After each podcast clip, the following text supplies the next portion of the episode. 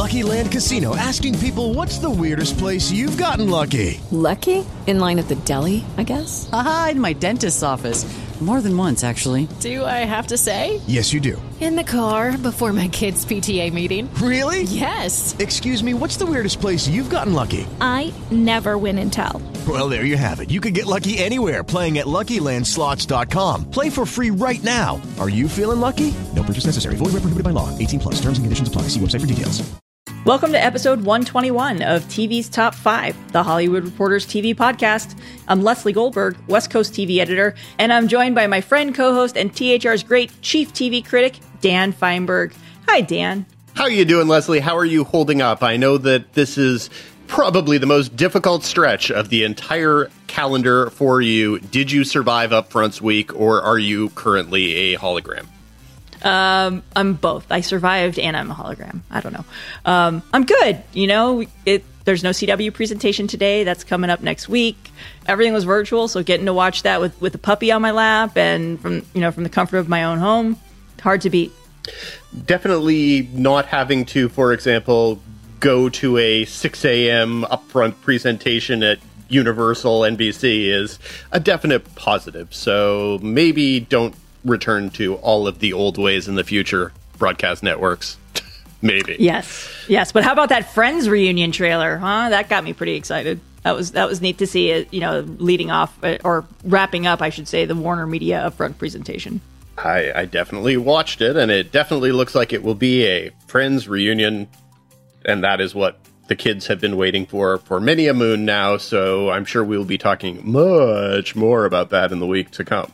That's a good cryptic teaser for next week's episode, Dan. I like what you did there. We've got uh, the entire cast of Friends on next week's podcast, exclusive. That's no, a total lie. We right. do not have the entire cast of Friends. We we couldn't even get freaking Marcel to come on the podcast. and you and you know that if we could have gotten Marcel on the podcast, even if Marcel doesn't really make any noise, we would have had Marcel on the darn podcast. Yeah.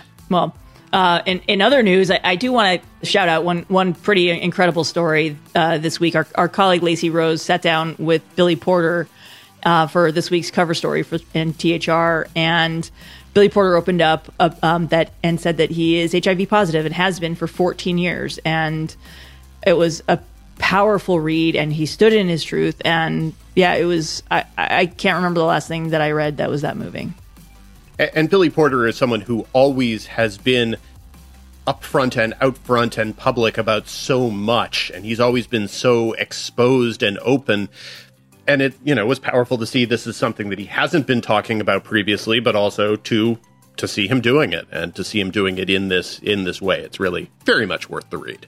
Yeah it's incredible um, but yeah, what about you, Dan? How are you holding up? You're constantly watching more TV than anybody I know. It definitely, this has been a week where I've been treading water trying to work in the daytime and trying to watch many, many screeners at night for many, many shows. But you know, as as I've said all through this entire glorious pandemic-y thing, um, from my perspective, it's always better to have too much to do than too little, and you know, count blessings at every turn. So I'm doing that. well said. Well, what do you say we kick off the show with headlines? Getting started in casting news, Rebecca Ferguson will star in dystopian drama Wool for Apple from showrunner Graham Yost. Jeremy Irvine will play gay hero Alan Scott in Green Lantern for HBO Max and Greg Berlanti. Sara Ramirez will play a queer, non-binary character on the Sex and the City revival for HBO Max. And Netflix has found its new Wednesday Addams, tapping You alum Jenna Ortega to star in its live action series from Tim Burton. In new series pickups, the Vampire Diaries co-creator and TV's top five guest Julie Plec will oversee an adaptation of Vampire Academy for Peacock. That seems likely. Very on brand. uh, Kumail Nanjiani will play the founder of Chippendales in a limited series for Hulu. Netflix has picked up an untitled Bridgerton spinoff that will be written by Shonda Rhimes, as the flagship also plans a showrunner change for its third and fourth seasons as the streamer plots an expansion of its hit franchise, which also seems pretty much on brand. Yes. HBO Max will celebrate the 20th anniversary of Harry Potter and the Sorcerer's Stone with a trivia competition show and a retrospective special as Warner Media begins to, to create additional value from its beloved franchise. The streamer, in other news, will also bring back Project Greenlight, this time with Issa Rae at the helm. And in shows on the move news, Bubble CBS dramas Clarice and SEAL Team will move to the streamer Paramount Plus for their upcoming seasons. Joining them on the Viacom CBS streamer will be the long delayed but eventually premiering second season of Evil. And you'll hear much more about upfronts in our second topic this week. And if you're really curious, go back and check out our interview with Jenny Lumet from February in episode 107 about Clarice and how it was originally developed for streaming, but David Nevins wanted it for CBS. And now, yep, it's going to streaming. In executive news this week, Bill Abbott's former Hallmark lieutenant Michelle Vicary is out at Hallmark as new CEO Wonya Lucas shuffles her executive regime. And you can listen to our Thanksgiving holiday special interview with Michelle from back in episode 97 to hear about Hallmark's evolution under Wonya's reign. In renewal news, Amazon has given an early season two pickup for its highly anticipated, but still yet to actually premiere, Wheel of Time adaptation. So don't think that you missed the first season or anything. And Chad will return for a second season on TBS. And wrapping up headlines this week, Kaley Cuoco has inked a sprawling new overall deal with Warner Media, and you can hear more about her big plans as a producer in our interview uh, with her from our 100th episode from December. And with all that out of the way, Dan, it's time to dive into this week's top five. Number one. Leading off, and this is rather impressive because if you had said, what are the chances that Upfronts Week would not be the number one topic on our podcast in Upfronts Week, I'd have said, you crazy. But no, it takes a large, large news story to take the number one spot away from Upfronts, and there is one. We are starting this week with the massive landscape shifting merger news that everyone's been talking about without necessarily actually knowing anything. AT&T will spin off its media and entertainment assets and merge them with Discovery in a deal that is said to be worth dun dun dun 43 billion dollars. So basically, Leslie, tell us what we actually do know at this moment because we're not really going to have a concrete resolution to this apparently for a year. So there's just going to be a lot of speculation for a long time. Yeah. I mean, it's basically a holding pattern. This is kind of what we saw with Disney and Fox, where it's going to have to clear regulatory hurdles before it gets the approval. So it's a holding game until then. But what we do know is that the companies have said in a press call that the merger will create a quote global leader in entertainment and in a more telling statement that basically in a nutshell explains the why behind the deal is it'll create a stronger competitor in global streaming. So in a larger sense, what does this mean? It means that after regulatory hurdles likely to come, uh, the approval is likely to come in 2022.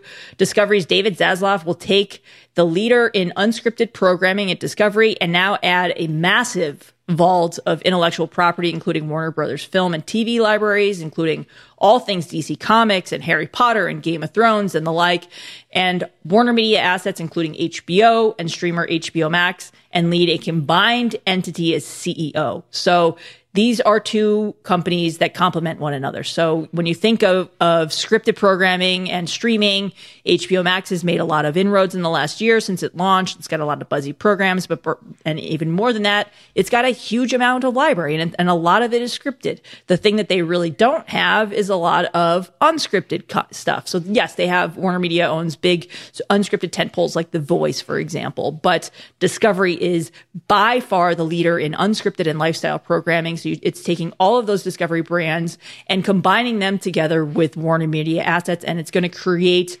a basically this media con- conglomerate that together will basically provide scale. So think about it this way. You know everyone needs assets right? And if you look at how viacom and cbs remerged a, f- a few years ago um, and look at how disney buying fox a- assets and what that meant that disney was able to do this is basically the why behind the deal. So um, when everything is said and done you are going to have a combined company with Discovery and Warner Media that will be bigger than Netflix and bigger than NBC Universal and behind only Disney as the second largest media company in the United States. So just let that sink in for a second. The second largest media company in, in the US. So, and bigger than Netflix. And this is like I said, these are two brands that, that complement one another, and this is exactly why everyone is doing this. It's why Amazon is is reportedly in talks to acquire MGM and its library. You need content, and you need you need scale, and that's that's why you're seeing more of these mergers happen, and that's why Disney bought Marvel. That's why Disney bought Fox assets, and that's that's why everyone is is hunting for IP and these big world franchises because they need to own their content and like I always say on this show, Dan, and you know, like if you take nothing away from our podcast, chances are the answers to whatever you're looking for is either going to is going to be money and an IP. And in this case, this is both. So that's where we are right now.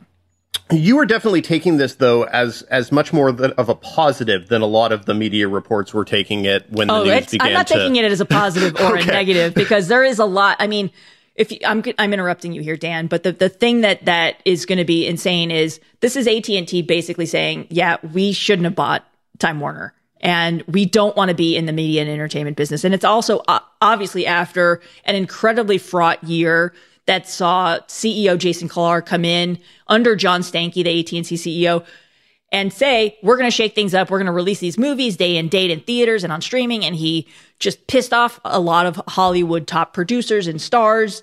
And he completely upended the whole, the whole industry. And then he pushed out two seasoned television executives in Bob Greenblatt and Kevin Reilly. And now this is basically AT&T saying, yeah, whoops. That's an expensive whoops. And at the same time, look at all how people and more at Warner Media look at how that the face of the entire company has changed. Longtime executives, you know, Richard Plepler gone.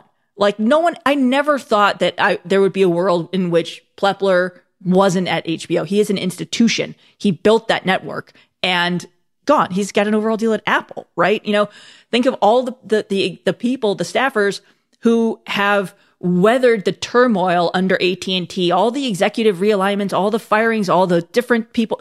You know, it's just he's it, it's a complete cultural change for Warner Media under AT&T and now that's it's it's it's like look it's it's like what we've been through Dan in the last couple years with THR changing ownership a few times. So, you know, that's never a fun process. It certainly hasn't been for any of us and you know, on a bigger scale, think of it that that's how you can think of it, you know, for for Warner Media. So yeah, yeah, definitely, definitely, it's important to get that perspective because this is this is from the AT and T perspective a large failure or let's just say they tried something that didn't work. However you want to put it. They tried something that didn't work and in the process of it not working, they laid off thousands of people. You know, you talked about the institutions at these places that they laid off, but they also laid off a lot of people who were simply employees and you know, who who didn't get the no doubt large exit packages that someone like Richard Plepler got.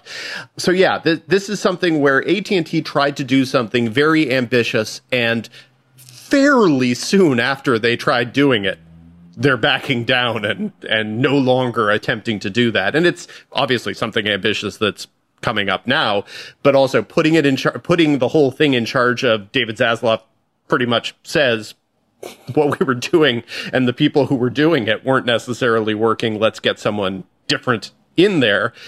Yeah, this this is a, a large shakeup, and it's a large shakeup that undoes the work of a previous large shakeup. I, I think it I think the thing you mentioned about Amazon and MGM, which hasn't happened and is still in the the rumor stage, we we are maybe, and we've been talking about this now for two years, you know, what is happening with the world of disparate streamers and all of these different countries. When is there going to be some condensing? This may be the moment at which you start seeing condensing. This may be the moment at which, if, you know, if you got all excited about Discovery Plus a couple months ago when it premiered and HBO Max and uh, HBO Max now with ads and all of that, maybe some of these things are going to start coming together, which in the long run maybe will be convenient and helpful for the customers. But as we also say every week, it's not really about you. If it's more convenient for the customers, that is a that is a happy accident. Yeah, and and the other you know piece that we should talk about is you know Zaslav told reporters this week that the combined company would spend twenty billion dollars on content. That's far more than any of the big spending streamers, and it also opens up spending for HBO and HBO Max and Warner Media at a time when they had kind of been under a, a cash crunch under AT and you know, I don't know if we've talked about this on the show before, Dan, but this shit's it's expensive to make programming. It's expensive to lure top producers and top showrunners and sign overall deals and compete when everyone else is trying to scale up and, and race for IP and et cetera. So when you've got, you know, a company like HBO and HBO Max that is trying desperately to remain competitive and remain at the at the fore uh, as a front runner in the content and streaming wars, and they're under a cash crunch under AT and T, and now you've got someone coming in going, yeah, you're gonna we're gonna spend twenty billion dollars on content. Yeah, that's a, a, game changer. And you know, the other piece that you know it will be interesting to see is Zaslav really has no relationships with anyone in the scripted community, and is going to have his work cut out for him trying to repair talent relations after Jason Kilar kind of upended Hollywood with you know the day and date move. So. As for Kilar, yeah, sources say uh, tell the Hollywood reporters Kim Masters and the New York Times are all reporting that Kilar's already negotiating his exit. So again, yeah, just what what a roll of the dice and a and a complete crapshoot. So, and we will spend probably some portion of the next year discussing new things as we know them. Absolutely. Okay, so that brings us up to what, under any other circumstances, surely would have been our number one story of the week. Instead, coming in at number two, Number two. Oh, yeah. Upfronts. But honestly, and let's be completely honest, when we both started with this, this was the week of weeks. This was everything. Everybody was trying to find out about all their favorite bubble shows and everybody was speculating on what TV shows would be put on what night and who would get what lead in. And as friend of the podcast, Preston Beckman, would be quick to tell us lead ins do still matter even in 2021. And they do. Let's not pretend they don't. On the other hand, and we're going to talk about this, NBC did its upfront presentation on Monday, and I don't know that they mentioned what night of the week anything is going to air, and that's kind of strange. Leslie, let's start with the biggest question of all. Do upfronts still mean anything? I mean, for press uh, this year, I don't know how much they really meant. Um, you're right. NBC didn't unveil its schedule during its presentation. ABC also didn't unveil a schedule. Um, the fall schedule for CBS was an afterthought as part of Viacom CBS's presentation. Some of the big conglomerates didn't even bother to showcase trailers for their new shows. You know, this past week and the, the presentations were less about broadcast networks for most of them and more about the power of their portfolio. You know, eh, you know, when you start with NBC Universal, they really set the tone. You know, in previous years, they would, you know, divide their presentation into here's what we've got at NBC, and they would trot out a network exec, and then here's cable brand number one, here's cable brand number two, and so forth. And this year that didn't happen because as we've mentioned it for the past year, you know, NBC Universal restructured. They now have an executive regime with Frances Berwick and Susan Rovner overseeing the entire content portfolio of NBC, Peacock, and the six cable networks. And this year their upfront presentation was not about which platforms, but it was divided by scripted and unscripted and sports and specials and so forth. And it was less about the power of, of the network and more about the power of their entire portfolio. Disney had a very similar strategy, except they put out their brands first and they trotted out exec after exec. Here's John Landgraf. Here's Craig Erwich talking about uh, ABC and Hulu. And here's Tara Duncan talking about Freeform and, and the diversity and inclusion, uh, uh, the Onyx collective that she now oversees. And here's the head of ESPN and here's everybody else. And, you know, obviously there's no Disney Plus because Disney Plus doesn't have any ads. So it had no place in the upfronts, but it's, it's basically like the networks were an afterthought you know? So it, it, it's really, you know, Viacom CBS was the same way. You know, like I said, CBS, I remember, you know, the days of Les Moonves on stage going, let's take you through Monday. Here's, we're going to take you through Tuesday. And here's this show. And here's this trailer. No trailers on CBS. we scroll down at the end of the the virtual CBS presentation, and you know, there's a little note, you know, on the website. A little note on the website is like, for more on our shows, you know, look, you know, scroll down. So I scroll down, and I'm like, what is this? There's like footage of Halo for Paramount Plus which they didn't screen. Like they didn't showcase that during the virtual. Like holy shit, you know. And it's like yes, of course, Paramount Plus. There's no ads, so why would they, you know, showcase that? But then why is that that out there? But why didn't they not release it? You know, and it's like it, it's it's crazy. And I, I've never seen a year with this much change at the upfronts. But it's also honestly, it's not unexpected after the year that we just went through. It's funny because they're really, you know, the, the streaming wars didn't really just start last week um, nor did they start when the TV's Top 5 podcast started. Um, but there was still several years where, like I would say five solid years, where you could sense that the shift was taking place to both streamers and to cable, and where the message of upfronts was, no, seriously, networks, broadcast networks in particular, are still the number one place for, well, certainly for your advertising buck, but really just to work with advertisers. We want to be with you. We're still relevant. We're the biggest way to make the biggest splash with the biggest number of people. And that was even dramatically reduced this year. You know, that was definitely the thing that Fox was putting out there. That was the thing that Fox was repeating. I mean, look, you want you want to talk about Fox for a second? You know, you've got Charlie Collier, the the perennial salesman, out there pitching Tubi, right? Like, I mean, yes, it's an ad supported streaming service, but like that's to me that that's the, your biggest example of of the shift that we've seen. He's he's out there and he's saying, you know, come to Fox. We're nimble. We're small. We're you know we don't have a studio. We you know they have you know they're rebuilding themselves from the ground up as an independent network, etc. We've got Tubi. Free is important. You know, and, and he he came up with this term. I'm sure it's I don't know if he came up with it, but he used you know he goes we're he pitched Fox and Tubi as as the alternative to ad buyers who were struggling with what he called Max Plus syndrome, which yeah, that's a keeper term for me. But um, yeah, and and you know, as we're talking about how little the broadcast networks have seemed to matter to, as part of these presentations, look no further than Warner Media's presentation, and, the, and at the tail end of it, you've got the execs out there saying, or Jason Kilar out there, of course, you know, which is in a pre-taped a bit out there unveiling HBO Max's ad-supported offering for ten bucks a month, launching in June you know, and normally this would be the week where, where ever, people are buzzing, like, oh, this new show looks great, or how, you know, like the Wonder Years, everyone's talking about it, like the trailer looked great, and Queens looks fun. But the, the buzziest trailer that came out this week, Dan, we talked about it at the top of the show, was for a, a show that's that for an unscripted reunion special that that's going to air on a streaming platform, and for a show that was that ended 17 years ago. It, it's it all feels strange or it feels strange for us because we're so accustomed to the old normal. And so fox kept repeating over and over again nothing is on paywall. We've got a commercial load. Seriously. We're nimble. We're nimble. Yeah drink every time charlie collier said nimble. And by nimble he just means we've got commercial we've got commercial breaks. So and we're willing to put your commercials wherever you want them and we're willing to work with you. However seriously please come give us your ad money. We're we're we're, we're nimble. Yes.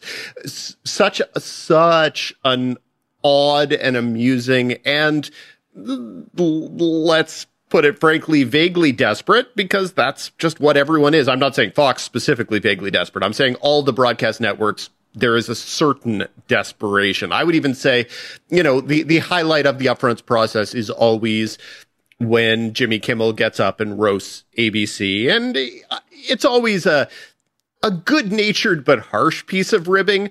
I would say this year in particular, and you can go see our colleague James Hibbard's summary of the jokes he was making. I would say there was nothing good natured about his ribbing this year. Um, I think this year Kimmel may have gone over the edge into simple into simple nihilism with his with his routine. It was like, okay, what are we all doing here? We're a floating dead whale corpse, and that's not necessarily the uh, the message that the broadcast networks have been trying to put out there for say fifty years. And he's also not wrong. Oh no, you know. but it's but he still has all you know he would always do the good natured joking about ha ha ha their shows are ridiculous our shows are ridiculous everything's ridiculous give us our money give us your money. This year i'm not even sure there was any kind of justification for any of it other than this is a strange relic of a past industry that we're attempting to perpetuate out here yearly. Isn't it weird that we're still doing this? I honestly, I always find it kind of funny how he tiptoes along that line every year. This year, he was just way on the other side of the line. It was hilarious as a result. But if I'm an advertiser sitting in there, at some point at the beginning, I'm going, ha ha ha, he's joking about our business. And then after about 10 minutes, I'm like, oh dear Lord, is it time for me to go back to law school? And that, you know, probably is not, is not a complete success. Right. But at the same time, you know, the, the thing that I think you know, it's worth, it's important to note right now is, yeah, you know, you can make fun of, you know, like, oh, does broadcast still matter, you know, in, in 2021? And the answer is yes, because when you look at, at a show, as, as several execs have told me in the last week, and some I think may have even said on stage, I don't know, it's all kind of a blur at this point, but all these broadcast shows are going to wind up on streaming platforms where they get, are going to get a completely additional audience. You know, you've got Craig Erwich out there talking about Grey's Anatomy and that's a great example. That show is a number. It's I think it's tied with This Is Us as the number one drama on broadcast.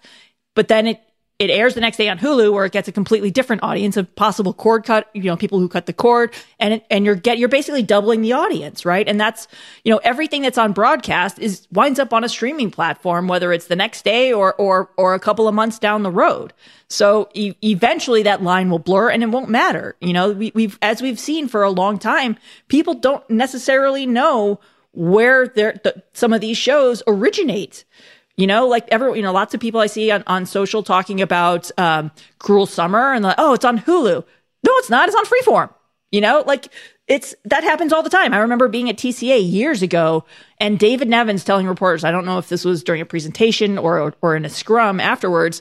And he was saying how upset he was that most people thought Shameless, which was their number one drama on Showtime, was a Netflix original because that's where people watched it. That's what's happening. That's what will continue to happen. And that's why you're seeing all these companies shift saying we don't necessarily need to put CBS front and center. We're going to put our entire ecosystem front and center and you can buy an ad on CBS and it'll, you know, uh, be across a lot of the cable networks and NBC Universal is doing the exact same thing. And, and, you know, Disney's got an ad supported version of Hulu, et cetera, and a, you know, plus ABC and freeform. Eventually that, that, that's where everyone's going to go. And it's just a bigger question of, how soon until all of these presentations are focused on the one central ecosystem? So let's get to a couple pieces of the actual news, the cancellations, renewals, transfers to Paramount Plus, et cetera, et cetera. Uh, give us a couple of the things that surprised you this week. Well, just about the surprises, to me, the biggest one is Rebel. Um, and yes, I, I do think Krista Vernoff is incredibly talented and as a showrunner and a writer. And while I haven't seen Rebel, I will say she is ABC's most valued producer running Grey's and Station 19. Obviously, you know, rebuilding Grey's to broadcast number one drama is a big deal. Um, that season had a hell of a year creatively. She got both Grey's and Station 19 and Rebel up during a pandemic, and they canceled Rebel, which was her first original show that managed to get on the air after 13 attempts and they canceled it after five episodes. This was like incredible, and they owned it.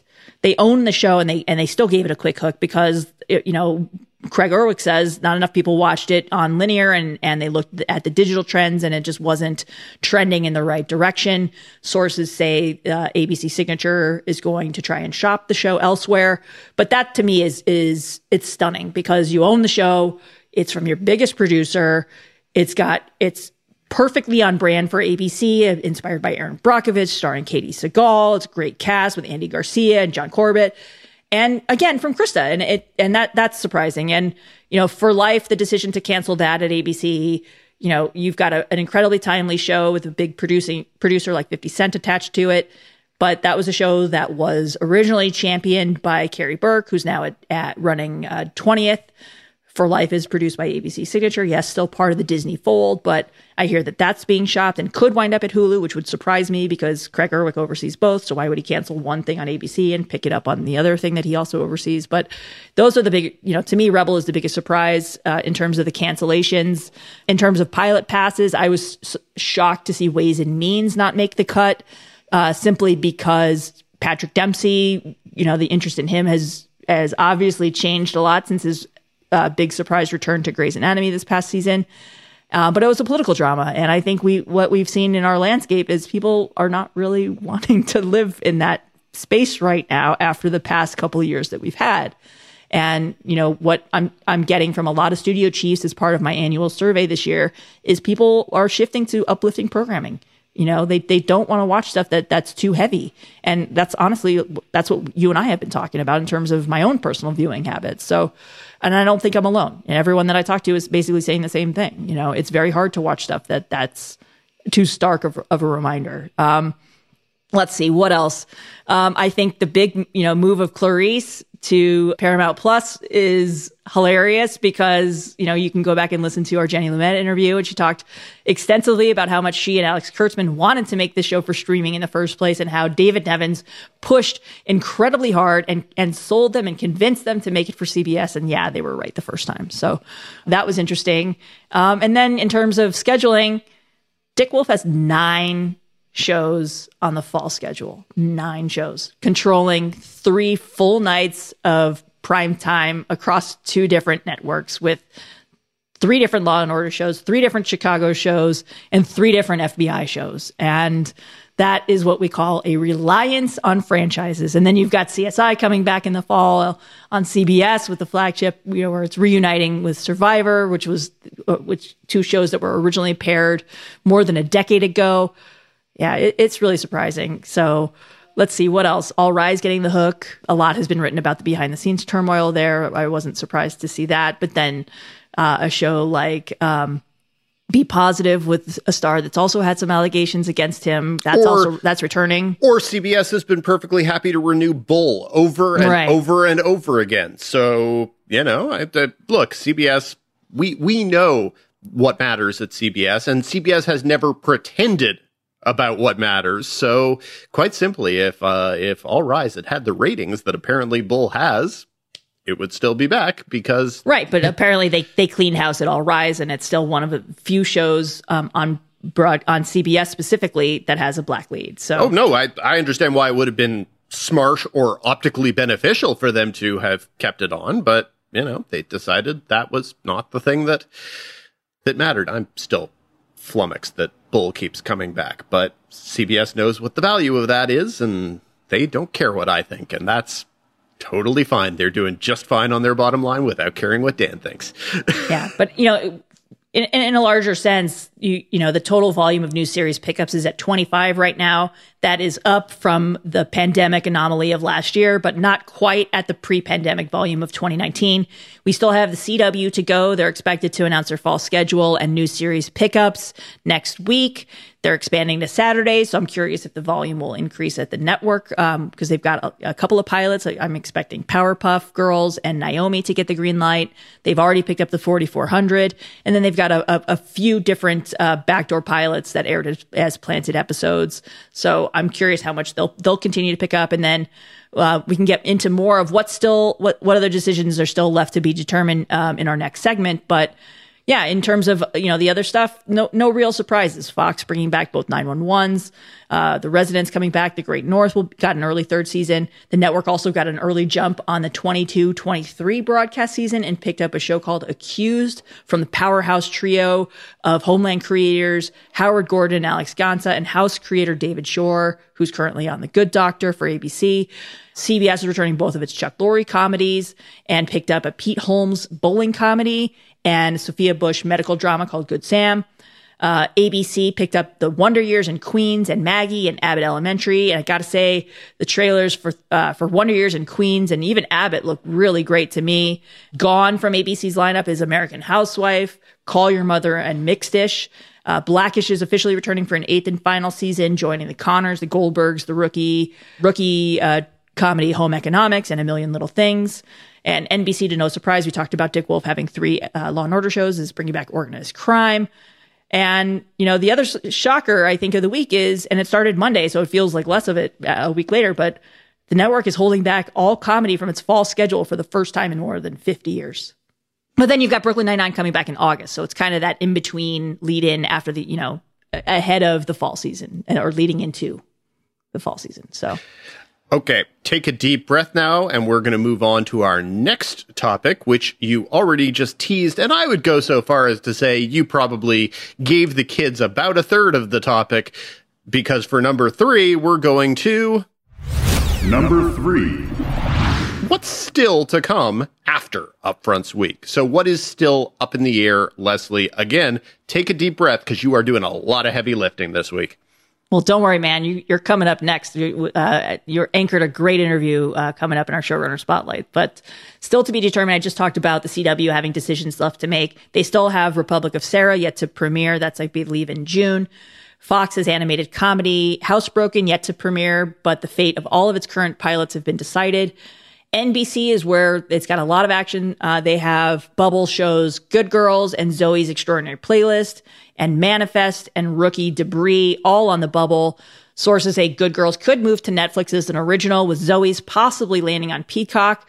Uh, the latter is a part of a renegotiation with co-producers Lionsgate. Then you've got the pilot side. It's interesting. You know, we talked, I wrote a big feature about how the pandemic forced the broadcast networks to change in terms of its development model. And NBC, I think, is the, is the poster child for that and for the year round pilot development and ditching the idea of, of picking up 60 to 90 different pilots and, and producing them all in a three month window.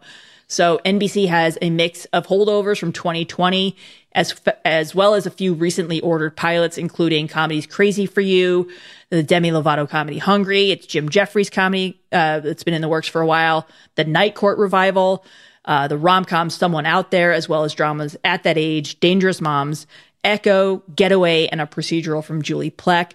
You know, NBC really hasn't made decisions about its midseason lineup, so you can expect some decisions on those four bubble shows as well as some pilots in the months to come. Uh, I'm personally going to be interested to see how much of their their remaining pilot slate will be for 21 22 or even afterwards because that's honestly what where I think we are in, as an industry. You know the pandemic really effectively wiped out pilot season last year. So this season has been a mix of holdovers and newly ordered stuff in the past couple of months. And I'm curious if pilot seasons to come will continue to be a mix of things that we've seen developed for months or even years at this point. And yeah, I, I think it's a smart idea because I don't know, you know, and these networks have been talking for a long time, Dan, about is pilot season dead? You know, we, you know, I wrote in the story, you know, Kevin Reilly was was right, and it's time that he gets credit for coming out in 2014 and saying on the TCA stage when he was still president of Fox and saying "R.I.P. pilot season." He was right. He was right. Fox just picked up two shows straight to series with Fantasy Island and The Accused. You know, doing year-round development makes sense. You're you're not competing for for the same talent and and directors and production space and cast members all at the same time and trying to to make a product that that is going to be sold worldwide in 3 months. That's insane. But anyway, I digress. So Shifting over to ABC, they still have a couple of, mul- of uh, late season pilot orders still in contention, including the Disney themed fairy tale drama Epic, the political drama Dark Horse, and the Kevin Costner produced National Parks investigation, plus Latinx family drama Promised Land and 2020 holdover Triage. Sources say all of those remain in contention for midseason or beyond. So, yeah, and then CBS still has True Lies, which was moved off cycle almost immediately after it, it uh, scored a pilot order uh, early a couple of months ago. So lots still to come. I expect the, the to- obviously the total volume of 25 will will grow once we hear from CW, but yeah, it's it's going to start to be incredibly hard to do these big by the numbers crunches because we sh- are, seem like we're finally in a year round development model. So lots going on, still so much stuff still happening. But yeah, it's it's this year has has been fascinating to see how these networks have had to evolve and how they will continue to do so in the years to come. And once again, stay tuned for more details on all of that and or more. Up next is our showrunners spotlight segment. Number 4. Our guest this week is Alan Yang, the Emmy winning co creator of Master of None, whose credits include NBC's The Office, Parks and Recreation, and The Good Place, as well as Amazon's Forever. The Netflix comedy, which has not aired since 2017, returns this weekend for its third season with Lena Waithe's Denise front and center. Thank you for joining us, Alan. Thanks for having me, guys. Good to talk to you. So it's been four years, is that right? Since season two ended, and the show is back with a season that is starting with the premiere very different. Um, take us through the discussions to bring it back for a third season and to refocus it around Lena Waithe's character, Denise. Yeah, absolutely. By the way, you saying four years just made me just think about life. it's like four years. Wow, that's a that seems like a long time. Very standard in the world of television, right? You take that four year break. Uh, no, you know, it's, it's it's it's funny. You know, uh, people have asked kind of like, yeah, what was behind the decision?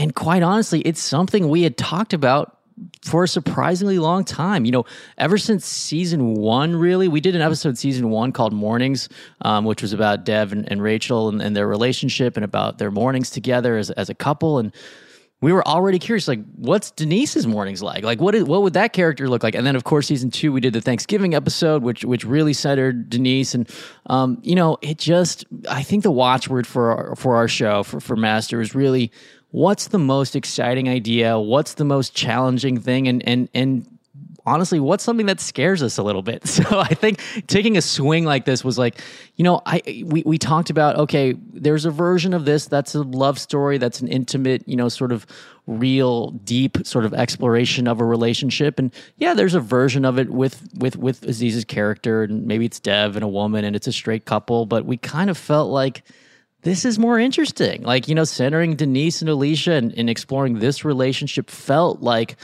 applying a lot of these classic film techniques that we love, but to a super, super modern 2021 couple. And so that was one of the guiding principles. And that was one of the things that really excited us. So after season two ended, Aziz has said that he wasn't sure that that master would be back for another season because he had nothing else to say about being a young single guy living and eating around New York City. So a few months later, obviously, he was accused of sexual assault and immediately apologized. How much of the decision to pivot to Denise was based on Aziz not wanting to be in the spotlight of the new season? I don't think that was really the, the issue. I mean, it was really something like we creatively were were really excited about, and you know, we had some of these ideas pre eh, pre season two, really. So it was it was really us talking about these scripts and these ideas. I mean, man, I was uh, when we really started getting into the scripts. I was working on uh, a movie I did uh, called Tiger Tail, and and and so as he started working on these scripts and you know obviously then we brought lena into the process because you know it's it's her character being centered. So, you know, it really wasn't about him not wanting to be in it. In fact, we have other, you know, I, I, don't think I'm even supposed to say this, but we have some other ideas and other scripts where Aziz is in it. And honestly, this season was shootable during COVID, and some of the other scripts we had were not shootable. So we actually had some other scripts where Aziz was in them, and we couldn't shoot them due to COVID. So it really wasn't that. It was it was more like this was really creatively more exciting and and and um, seemed like just as you said, a more interesting pivot to us. But was there a conscious awareness of sort of where the discourse might have been otherwise? I mean, you guys are out in the world of the internet as much as anyone, you know, just sort of making sure that the third season could stand on its own in a different way. I think it's important that the third season's able to stand on its own. By the way, Aziz is not in the internet, so he's barely out there at all. Uh, I think he uh, now doesn't. He refuses to like use a smartphone, so he like doesn't have email or anything. So he's he's gone back to just like you know like call me on a on a landline or whatever. No, that's not right. But but but it literally like the, the dude does not use emails, which is uh, really really fun for me. But no, it, it it's it's funny. It's it's just like um, it, for us, it's like making the thing and just making sure that the thing is something we're proud of, and and and that's really all you can do. I mean, it, I'm happy to do promotions and press and stuff like this, but ultimately, like to us, it's like let's work really hard on on on making this thing as as good as we can make it, and and hopefully people respond to it. But along those lines, there are multiple dev appearances in the season. What were the conversations like about how much dev you wanted to have to make this feel like Masters of None versus at what point does it cease to be Denise's story since that's what you wanted to tell? Yeah, absolutely. You know, I, I think we centered Denise, so there's, you know, interesting aspects of these dev scenes where it's really about what happens when you become successful and what happens to your life. And one of those aspects is what happens to your relationship, another is what happens to your family, and another is what happens to your friendships and the friendships you made maybe before you became successful. And so that was something that was on our minds the whole time. And um, there were definitely versions of the script where we're like, maybe there's no Dev. And it's like, whoa, wouldn't it be cool if he's not in the season at all? Like, I actually was pushing for that for a while, just creatively. It's like, it is really bold.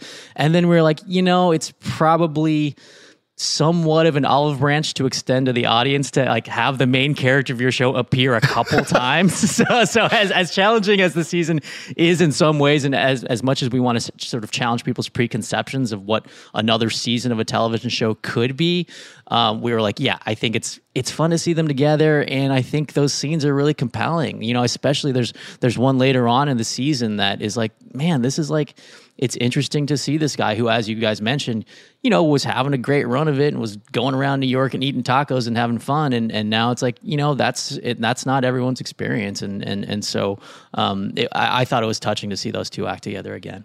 But along those lines, and you just mentioned it, how conscious are you of audience expectations for what Master of None means as a title and sort of giving audiences some of that just so that they aren't running off crying going, this wasn't Masters of None at all.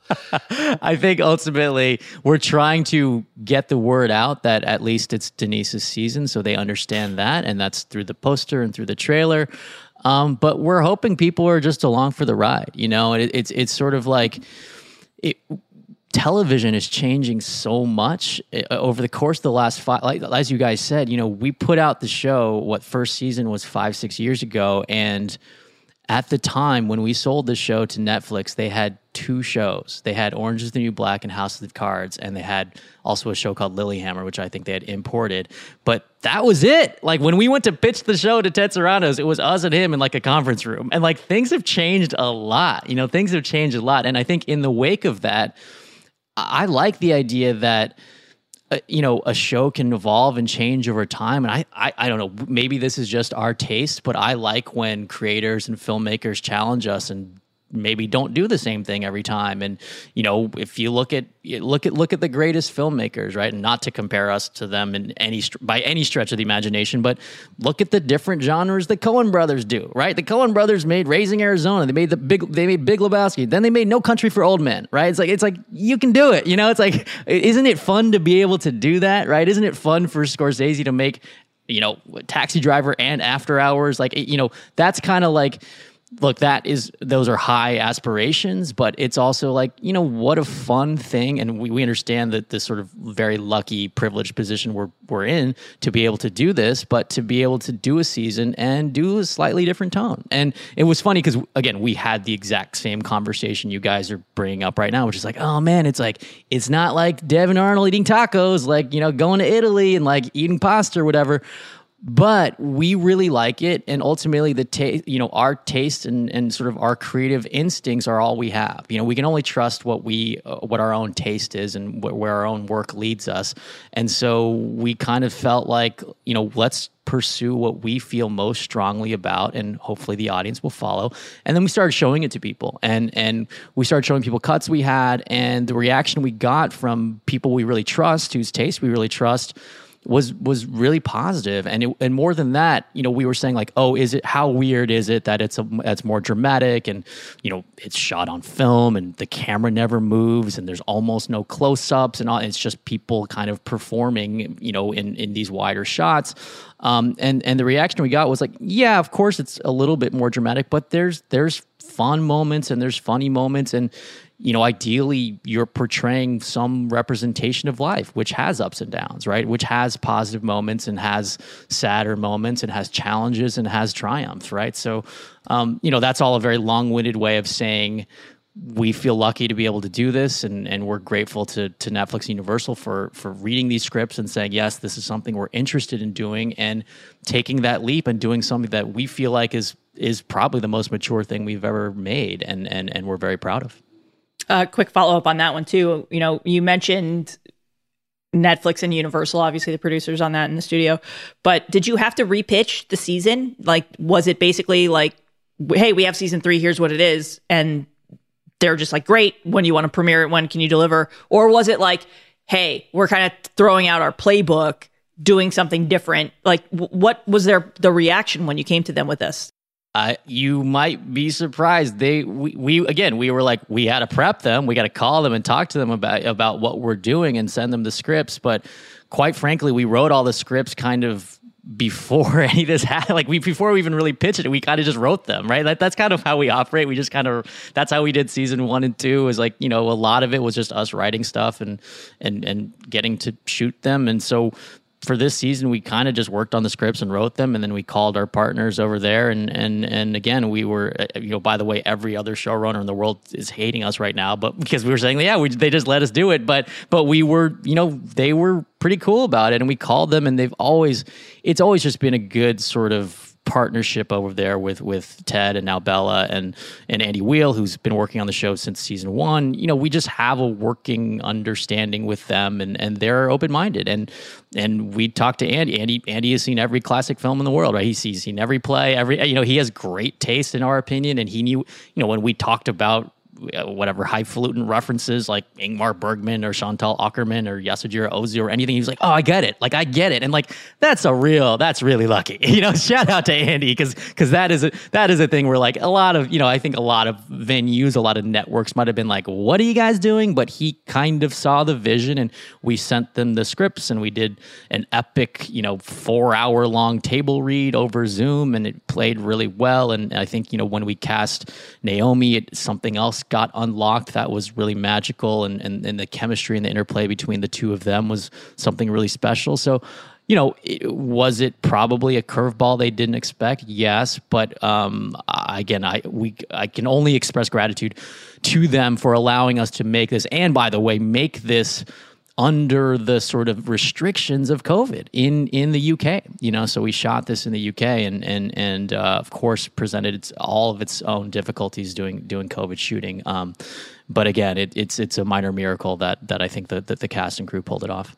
Yeah, I want to come back to the COVID uh, and the logistics of it all uh, sure. in a minute. But before we get to that, so you've talked about the the about Netflix and Universal's reaction. Now I'm curious, you know, in this landscape, as we talk about how much it's changed, especially since season two debuted, it's really challenging for shows to retain viewers when they're off the air for so long. A four year gap. I mean, I don't even think Game of Thrones did that.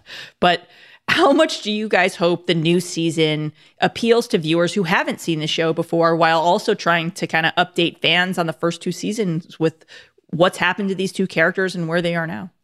That's actually a huge discussion we've had. And and look, our our brightest scenario, our best case scenario. By the way, I love the Game of Thrones thing. It's like, man, they didn't even. You're, now you're scaring me, Leslie. don't do that to me. we don't have Game of Thrones numbers to fall back on. I don't think. I think I have to talk to Netflix, but I'm pretty sure we didn't have uh, 50 million people watching. Uh, but no, it, it's you know it's definitely a conversation we had. And, and look, this is our hope. This this is the best case scenario. Is fans who enjoyed the show in the past will check it out right, we'll check it out based on the strength of the, the, the show and the, the brand name of the show. And by the way, maybe some of them have gotten a little bit older and matured. And by the way, the climate of the country and the world is a little different from how it was four years ago in a lot of ways. So maybe in some ways, this season suits the climate a little better and is a little bit more sober and a little bit, you know, more aware of what's going on. And and and then secondarily to that, it's exactly like you said. I think we've talked specifically with Netflix about you know, why not try feeding the show to people who are watching some more dramatic stuff and people who've been watching, you know, uh, romantic stuff and, and, and things that are a little bit more grounded and a little bit less comedic. Um, you know, fans of Lena and fans of Naomi and fans of, you know, eh, people who may not have checked out the first two seasons very well might enjoy the season. So, so I think that's the hope, right? And you never know. I, you know, obviously I think we have some other fun ideas we'd have for future seasons. So who know who knows what will happen? But um, yeah, I think the goal is look. Hopefully, people like it. Hopefully, there's good word of mouth, and and it's like yeah, check this out. It's different from the earlier seasons, but um, there's something really compelling, and there's something that I haven't seen before. You know, that's another thing we talked about a lot, which is between seasons one and two, like let's try to challenge people, and and and you know, like with season one, we try to challenge them with the parents episode and try to show them something they hadn't seen before. With season two, you know, know whether it's Thanksgiving or New York, I Love You, or some of those episodes, it's like let's try to do things we hadn't seen as much on TV. And by the way, in the ensuing four years, as you mentioned, there's been an explosion of radical experimental television. Some of it quite excellent and so we kind of feel like, okay, we got to keep setting the bar higher and and give them something else that they haven't seen before, and hopefully we, we've we've come close. I, I want to go back to the highfalutin references uh, because yes, let's that, that, that's right. Man after Dan, my that own tracks. heart, Daniel. Man after Be- my own heart. because let me say, there's nothing that's going to get people to watch like saying it's very, very Bergman inspired. Um, Get those so- numbers right. The Game of Thrones guys are shaking in their boots. They're like, our ratings records are in jeopardy. and, and I feel like there's no question that that the people who know are going to know the Bergman references, and I feel like there are a lot of other things that are sort of you know in the in the background things, whether it's Two for the Road or something like that. What else do you want to point to as the texts that people might want to be aware of if they're going to be completely on the vibe of this season? Yeah, I mean, like, I, I don't want to spoil them all. Um, and first of all, I also want to remind listeners that at its core, this is a love story. It's not. It's will. I, look, I assure you, or at least you can try to take my word for it. You know, I showed it to my girlfriend who has no interest in those films personally. She's a big uh, Julie Roberts, you know, rom com fan, which is totally awesome. Those movies are totally awesome. But she was like, no, I, I was like, were you bored? She was like, no, I just got immediately got into just this relationship. And uh, look, she's biased, but she was like, I would tell you if it were too slow or whatever. But she was like, I just immediately cared about Denise and Alicia. And that is ultimately all we want to do as people making a show, people making a movie, whatever. It's like, do you care about the characters? Do you care about their story? Do you care about their relationship? Do you care? Do you believe these people are real? Do you believe they're in love? Do you believe they're on the rocks? Like all of these things, that was what was important to us, regardless of how you're shooting the movie, where the camera is, what film stock you're using, any of that's all that stuff's fun, right? That's all. To- those are all tools, right? Those are all tools. What you really want is like, man, are you capturing these actors' charisma? Do you buy these characters and and are you are you invested in the story? And to us like we again we felt like it was proof of concept when we started watching those early cuts. We started watching you know after a couple weeks two three weeks or so we, we we watched just some of the assemblies of the scenes we had shot just to make sure that we weren't insane. So we we, we we were watching it and and and the choices we were making, making sure that that they were not too off putting or too slow or whatever. And we really felt like, wow, we, we care about these characters and, and and we're invested. So you know, a, a couple of the touch points. You know, obviously I mentioned Bergman and Scenes from a Marriage. I mean, that's that's that's that's pretty obvious. But um, another big one was the uh, was Jeanne Dielman, which is a, a kind of a seminal uh, a work by Chantal Akerman, which is the ultimate in not moving camera. And and it wasn't like we, like we it wasn't like we it, we weren't working outside in if that makes sense. We weren't saying like we we want to do this as like a showy thing. Like this is this is an example of our long one take scenes. It wasn't that. It was more like we want to pe- put people in this cabin. We want to make them feel like they are living this relationship with these characters. They are a fly on the wall, and you want to forget that you're watching a show. We want you to forget that you're watching filmed entertainment. We want you to feel like I am just watching this couple in love. I'm watching them fight. I'm watching them fall in and out of love. I'm really feeling this, and I'm trying to, you know, honestly, we're trying to get rid of some of the artifice, right? One of the things we talked about was it's almost an arms race how cutty and fast cutting you know everything is these days. Of course action movies but everything. You watch a sitcom you watch i can barely keep up with what it's too fast. Like i, I can't keep maybe maybe i'm getting old but it's like it's almost so fast when you watch you know a lot of modern productions it's like there's an edit every second right? There's an edit every second. And and we are like, what if we didn't play that game? What if we didn't take all, like, literally, you sometimes go into editing and take air out of scenes. You take air out, you take air out, you take air out. You're scared the audience is going to get bored. You're, you're scared they're not going to, so you just keep taking air out. It's faster, faster, faster. And suddenly it's just a torrent of words coming from a bunch of different characters. For us, it's like, what if we go the other way and just, just, just hey, they're talking in the scene like people talk. Like you're just watching two people talk. Like how revolutionary is that? And you, there's no way to pull the air out. And by the way, there's this is another like tightrope walk that the actors managed to do, which you know my girlfriend pointed out. She, she's an actress, and she was like, "There's nowhere to hide. You know, it's just it's just takes of people talking, and it's not." You know this th- this is the scene, this is the performance, and there's no editing, there's no there's no there's no sort of hiding or hoping you get the best takes. You're stitching together ten takes in a scene um, you're just watching the performances. And and, and again, I, I was I was pleasantly surprised at, at how at how brilliant uh, Naomi and Lena were.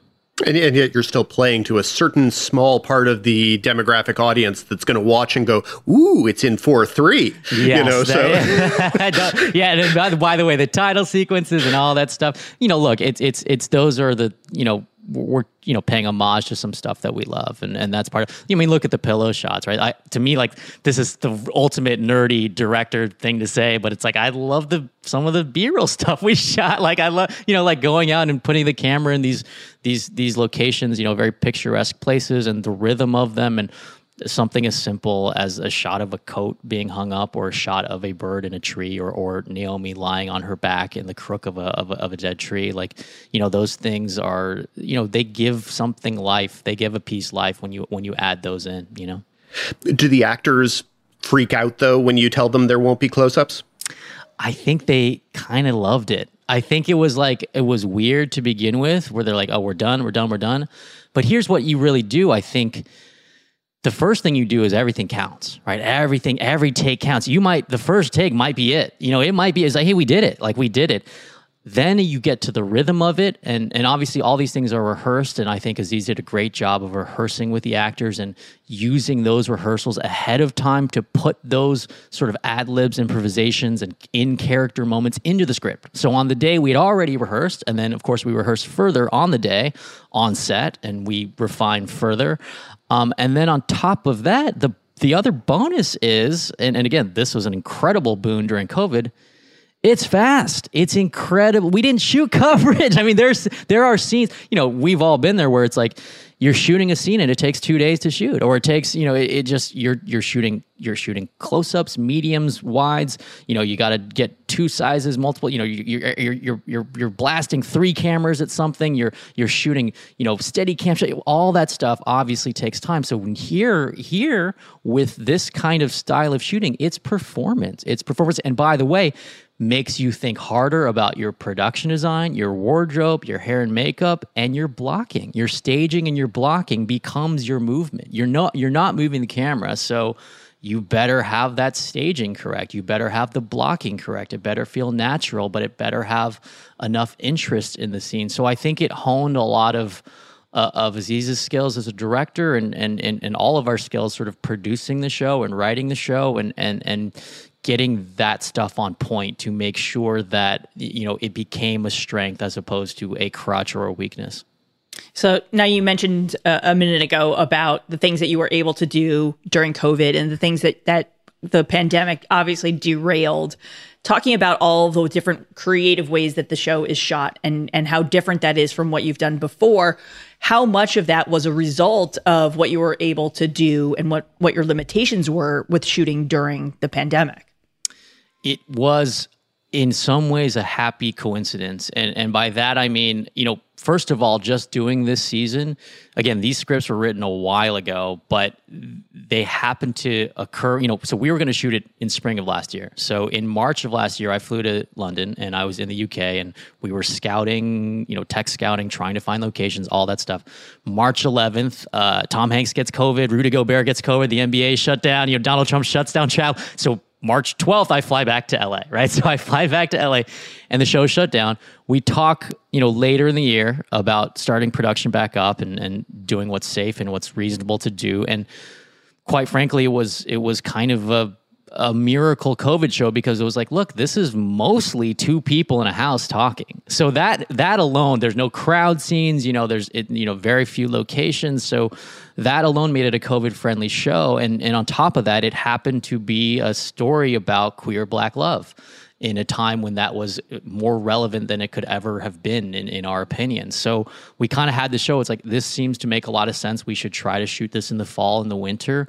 Um, and then on top of that, we had always intended to shoot it this way. As we said, we had we had watched these films and we had been inspired by the ability to make a moving story possible without moving the camera. You know, so it, it, it there's something about um, we had already planned to do that. And then, of course, with the difficulties of COVID and and every showrunner and director is rubbing their temples hearing this but it's like of course you have contact tracing you have testing every day and you have all you have potential shutdowns. When people not even testing positive but false positives or contacts or anything like that a driver you know test positive once and then you see if it's real. So all that stuff obviously causes delays but because we had already intended to shoot this way and as i said it's incredibly speedy i don't want to misquote but it's we were somehow able to shave days and days and days off the expected length of the production. So we were able to finish, you know, in a reasonable amount of time. And and despite the fact that COVID makes all the days shorter and, and really puts a crimp in a lot of your plans, we were able to execute this season partly because of the shooting style, which by the way was not demanded by COVID, but was something we had planned on beforehand. So that was really fortunate in a lot of ways. And you did say you had had some scripts for the season that you wanted to do that COVID made impossible. Can you talk a little bit about what we what you didn't get to do and what that means for a potential fourth season? Exactly. I don't want to spoil that because God knows if it'll ever get made, or you know, we're we're always talking with our friends over at Netflix and Universal to see what what's next. But you know, whether it's a different show entirely, or but but yes, there were some other scripts and, and ideas that were not so COVID friendly as two people in a beautiful cabin. So, um, but they were really, yeah, we were really proud of those as well. So, um, you know, uh, uh, we're incredibly excited about this season and for people to watch it. But yeah, there there was other stuff in the hopper that was rendered really impossible to shoot. Um, I do want to go back to focusing the season on two black and queer characters. You know, it, it, you know, season three to me feels almost like a different show. And I say that you we've talked in the past for seasons one and two. You know how much I loved uh, those seasons, but this is obviously it's an intimate portrait of a same sex relationship. And Lena co-wrote the season alongside Aziz. What? How, how did the creative process compare to the first two seasons and what did Lena really bring from her own experience in her relationships to the show? Yeah, I mean, as you might imagine, for a much more intimate show, a much more intimate season, it was a more intimate writing process. And by that, I mean, there wasn't really a writer's room, right? So early on, it was Aziz, you know, calling me on the phone and us having phone calls and just, you know, talking about potential ideas, talking about the season, um, and then moving on to research. So, you know, a lot of research was done in terms of interviewing people and, and, and sort of reading books about fertility, which is, is something that happens later in the season. Um, so that kind of research. But of course, we brought in Lena very early because she was centered in this in this season. And as far as her personal experiences, I think you know we tried to hew away from capturing you know exactly what happened to her in her personal life. We felt like, you know, we didn't want to do that exactly, but certainly her perspectives and her emotional experiences and sort of um, you know, her specific experience as someone who's been in queer relationships, you know, I think we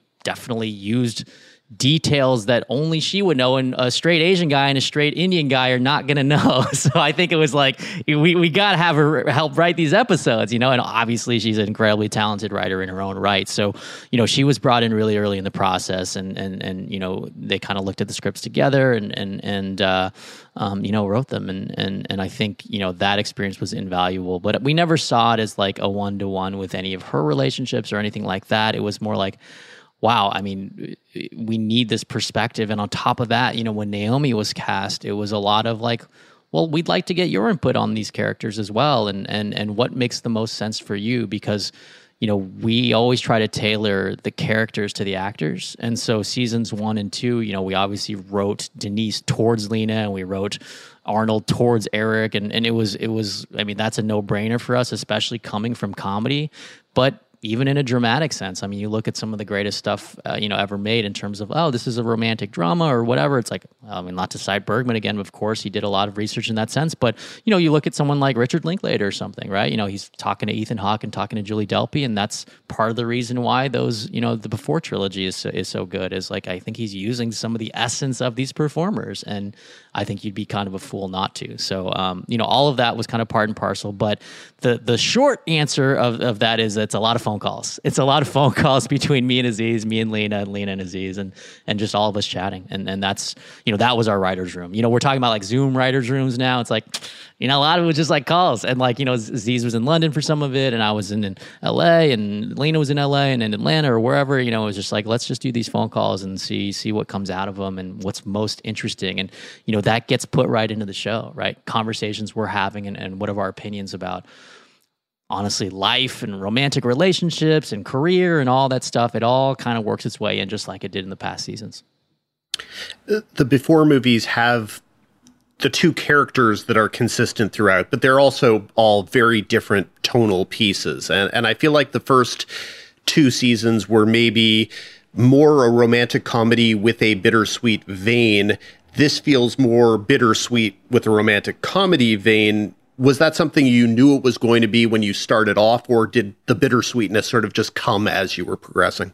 I love that take, Daniel. Like, can we use that for the poster? it's like it's, a, it's, an elegant reversal, but um, yeah, no, I think that's a good way of putting it. That's a good way of putting it, and I think, yeah, I think it, it's kind of some of the stuff I was alluding to earlier, which is like there is a little bit more somberness to this season, and it's something like you know, it, it felt a little bit like that show, you know, the first two seasons were a different era of not just the country, but the world. You know, it's like uh, one of the jokes we kind of have is like, man, you watch that show, it's like, man, that's a really, that's a real like Obama era show. that's like a super, it's such an Obama era. You know, it's optimistic. I mean, who knows if like, you know, all that's justified, but it was, you know, optimistic and sort of like happy go lucky and carefree. And, you know, obviously there were issues at the time, but, the, but, you know, it was in terms of society, but, but that's how it felt. I mean, it's such an Obama era show that like Obama himself watched it and told us he liked it. So like, that's, that's, that, that's the kind of like, that's how, that's how in that vein it was. But, you know, a lot of a lot of shit has happened since then, and and and um, you know, it just feels like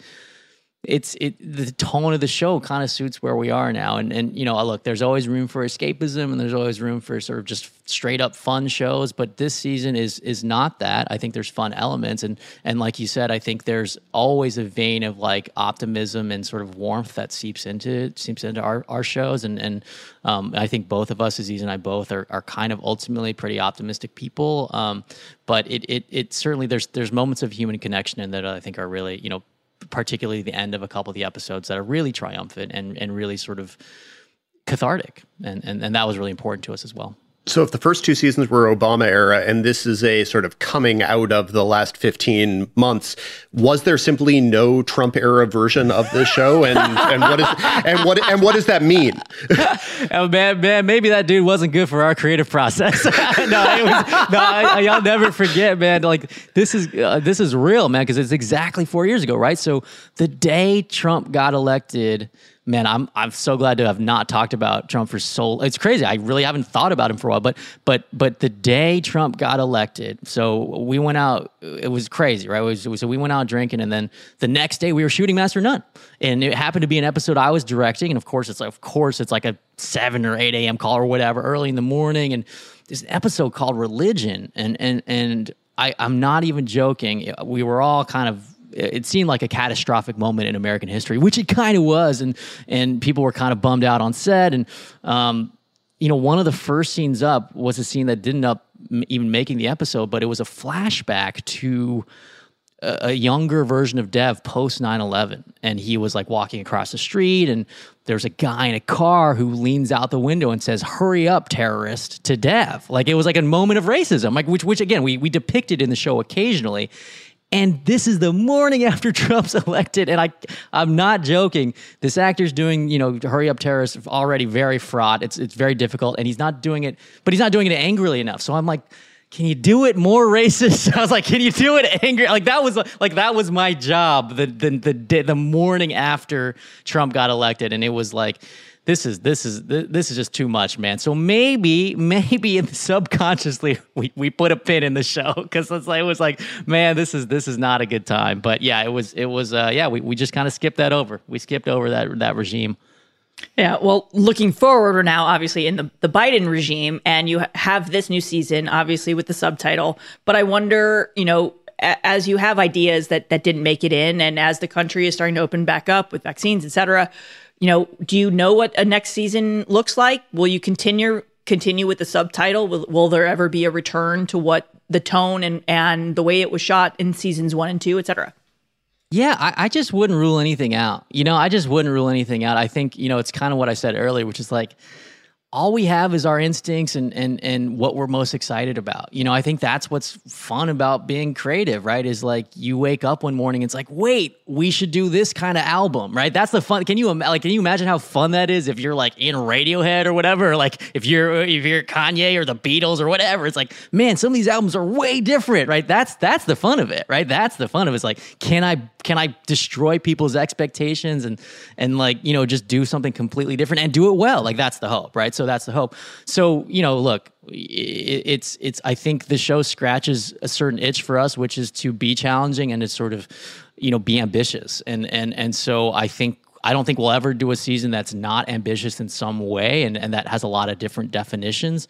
Um, but I would never rule it out. I think, you know, a joke we, we used to make a long time ago, seasons one and two, is like, it it would be you know it would be really interesting to see the show that that that Alan Aziz make when we're 65 right? That like well, then we'll have different stuff to say. Like I don't know if it'll be interesting but it'll certainly be different and it'll be like a, you know a, a, totally different thing. But I also I, I also do you know again feel lucky that we're able to do a season with a subtitle, right? That's a little different. That centers a different character and has a slightly different tone, and um, so so that is that that that I love, and that that I think is is really cool, and is like, oh wow, it's a different look, and and and and hopefully you know people people get on board. Yeah, and, and just because I have to ask, you know, will you submit this as a comedy or a drama series for awards consideration? Uh, I believe I don't know if this is a spoiler, but but yeah, we're I, I believe we're submitting it as a comedy. Yeah, so award spoiler. I, don't know, I, don't, I don't know if people care about that, but yeah, sure. I think uh, there are people in our industry that care deeply yeah, about that's that, true. That's that, are true. paid to care I got to remember who I'm talking to. this is not a general population podcast. This is people in the know who care. So, yes, for the Hollywood Reporter, we're submitting as a comedy. Please vote for Master of None. Uh, well, I mean, my understanding comedy, comedy category. My, my understanding is that it's a totally different level of tourist to have to change categories. So once you guys are already a comedy, it's easier to stay a comedy than to suddenly become a drama, right? I think so. I think so. I think there's comedic elements in the show. I mean, I think it's like, look, it's probably a lot funnier than most of the drama. So let's put it in the comedy category. So, so yeah. Um, and and by the way, like you know, while we're on the topic, it's like we really hope you know Naomi and Lena get recognized because we really feel like they do tremendous, tremendous work. So I think I think Lena's in the lead actress category, Naomi's in the supporting actress. So yeah, all comedy across the board, and uh, yeah. And and yet the episode I want to at least touch on is the one where Naomi is the front and center part of the episode, which is the fourth episode, which is the episode that you alluded to earlier with the fertility drama in it. When did that episode become something that you were kind of building the season toward and around? Very early on very early on and it was kind of you know we were pitching ideas for what you know what were the sort of events that would separate them and then what would they possibly do on their own these characters. And then i think you know having naomi in the fold you know sort of highlighted that episode a little more and then we just kind of started building building building. And again i think aziz did a lot of research and talked to a lot of people. And what we realized when we first started broaching this topic was how how vastly widespread this topic is and how it hasn't been covered very much in fictional works. And it is it is it is it is everywhere. You know and, and, maybe maybe that's the age i'm at now but i talk about it with my friends and um, so many people in my life uh, are are are going through this kind of process and whether you're single or whether you're in a couple whether you're just dating or whether you're in a, a queer relationship or you know whatever your your personal sort of characteristics are like the fertility the fertility situation is is just really really really common. And so you know, using that as a jumping off point, and then talking to people. You know, there are people on our crew um, who experience some some version of this, and we talk to them, and um, it, using some of these sort of personal experiences and, and sort of story turns here and there, like you know, we felt like gave the episode something of a I don't know. There's just something really emotional about it, and then that's the best way I can put it. Where you feel like you're put through the ringer, and I had multiple people of all kinds, of all stripes, you know, directors and actors and people who not who are not in the industry, just email me separately saying boy, at the end of episode four, I collapse in a puddle of tears, right? It was like, it's just, it was because it's just such a process, and Naomi delivers such a tour de force performance and the writing, direction, all of it. But it's just like you feel like you're in that process. You feel like you're just with her on this journey. And by the end, I won't reveal what happens, but it's just like you are ready to you're ready to to have an emotional sort of cathartic experience and and again that's a testament to to to you know all the all the folks who worked on it but yeah and you mentioned the UK and you mentioned the need to scout. First of all, why did you shoot in the UK? And then tell us about the casting of the house because obviously the farmhouse is basically the third character this season. It's it's beautiful, and I'll let you in. Well, first of all, answer it's because Aziz is living in London, so we shot in London. So that was not like. But by the way, but by the way, I mean beautiful countryside there that ended up being incredibly, you know, again, like you said, another character in the show, like the farmhouse that we shot at, you know, I will let people in on a little secret uh, for those of you with eagle eyes. I, I, don't think anyone's been able to tell this yet because everyone thinks it's a real house because it's so well done. But that's just, that's Amy Williams, our production designer. That's a stage for for the vast majority of it, and it. I almost hesitate to even say that because it's so well done and it looks so perfect. Um, but it is another character. I mean, and, and there's as we mentioned before these Ozu pillow shots of just the house. I mean, we have so many shots of just the house, the empty rooms, what that connotes and and and you know just a shot of the sink or a shot of the fireplace or a shot of the teddy bear room or any of those any of those things you know um, but it but that is work from Amy Williams who has worked on every season of this show and every movie or show I've ever worked on as she's worked on and so she's brilliant. But um, and then and then yeah that the farm itself there was something also very interesting to us about seeing these two characters, these two specific women in this context. You just, it, for whatever reason, we don't see it that much. This couple um, talking about American Girl dolls being black or not, and like you know that, that and then the, seeing it against this beautiful sort of idyllic green, these green fields and rolling hills and chickens and horses and sheep and yeah, there was something magical about that. And then you add the Jessye Norman music, the the opera, and all you know. To me, all of those layers, you know, becoming this final product, like it, it was, it was something very specific and something we hadn't seen before. And, and so that was that was uh, that was a big part of it for us. Starting to wrap up here, you know, I want to talk about some of the other stuff that you've got going on. Um, you're reteaming with Maya Rudolph, whom you worked with on Forever, and Matt Hubbard for a comedy at Apple, where you already have uh, serves as an exec producer on Little America. Talk a little bit about uh, what we can expect from the the Maya Rudolph comedy and and what uh, you just cast MJ Rodriguez in that, who's one of my favorites from Pose. Yeah, how exciting, man! Maya and MJ together. This is incredible. I'm just, I'm just really excited. Already, yeah. It's, it's, it's pretty, pretty great duo already to to set the show up around. But um, yeah, so, so speaking of all the sort of tonal shifts and and the tonal shifts of the country, this one's gonna be fun. It's fun and funny. It's a comedy, and it's like this is one you could turn on and just be like, I I'm enjoying myself, and and and and it's just you know straight up comedy, and and uh, you know hopefully not in a sort of not in an insipid or unthoughtful way, but but but but a comedy that that again is is is just fun to watch, straight up fun to watch and talk about, and and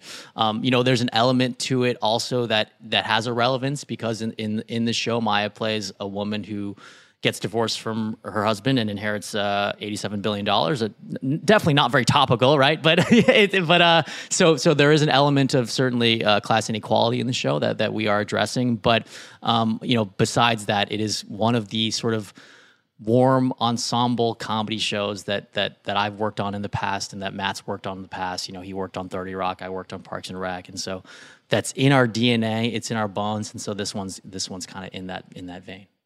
And there's no chance that when we come back to this in two years that it's going to turn out to be a darker or more bittersweet comedy than you than you think it is right now.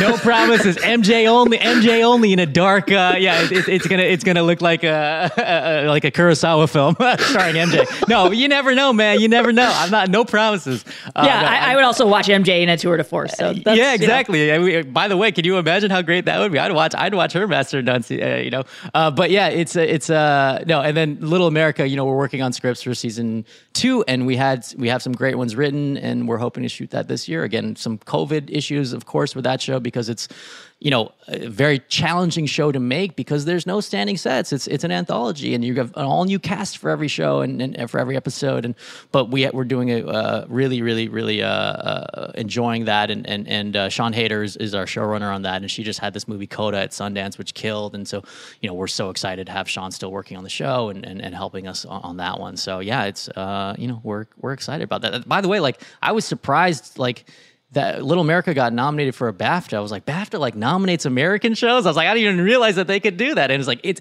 but it was so funny because it was like best international show. I was like, oh shit, oh shit, it's a Little America is an international show to them. So that was kind of cool. We were like, we were we were kind of fun. The EPs on that show, we have a text thread. We are like, oh, it's cool. Like a BAFTA is is not something you expect to get nominated for when you make an American show. So we're like, that's truly the most international show in the world. It's characters from all over the world. So. And we're talking about sort of pre-production on things, and this third season of Master of None was one where you didn't do that. Was secrecy intended, or was that just something that happened? Yeah, I think we kind of wanted to keep it under wraps. I thought we kind of thought it was kind of cooler, and was just like it's it's it's such a pivot, and it's such a thing where it's like. I don't know. It's like all apologies to, to the press and you guys doing your job. It was like we just thought this one would be kind of fun to, to just be like let's let's keep it under wraps and like shoot it and I don't know. There's a lot of people who do it that way, which is and it's kind of cool. Like we, we found that kind of to be an interesting approach. And and you know, I don't think it's for everything. You know, I think for some things it's like let's have a whole ramp up. Let's announce every casting. Let's announce MJ, right? Let's you know, but but for for this season of Master, I think it was like, yeah, this is uh, this felt like the right thing to do for this one. Yeah. Well, we do like to wrap uh, every episode, every all these interviews with the same question. What are you watching and enjoying right now?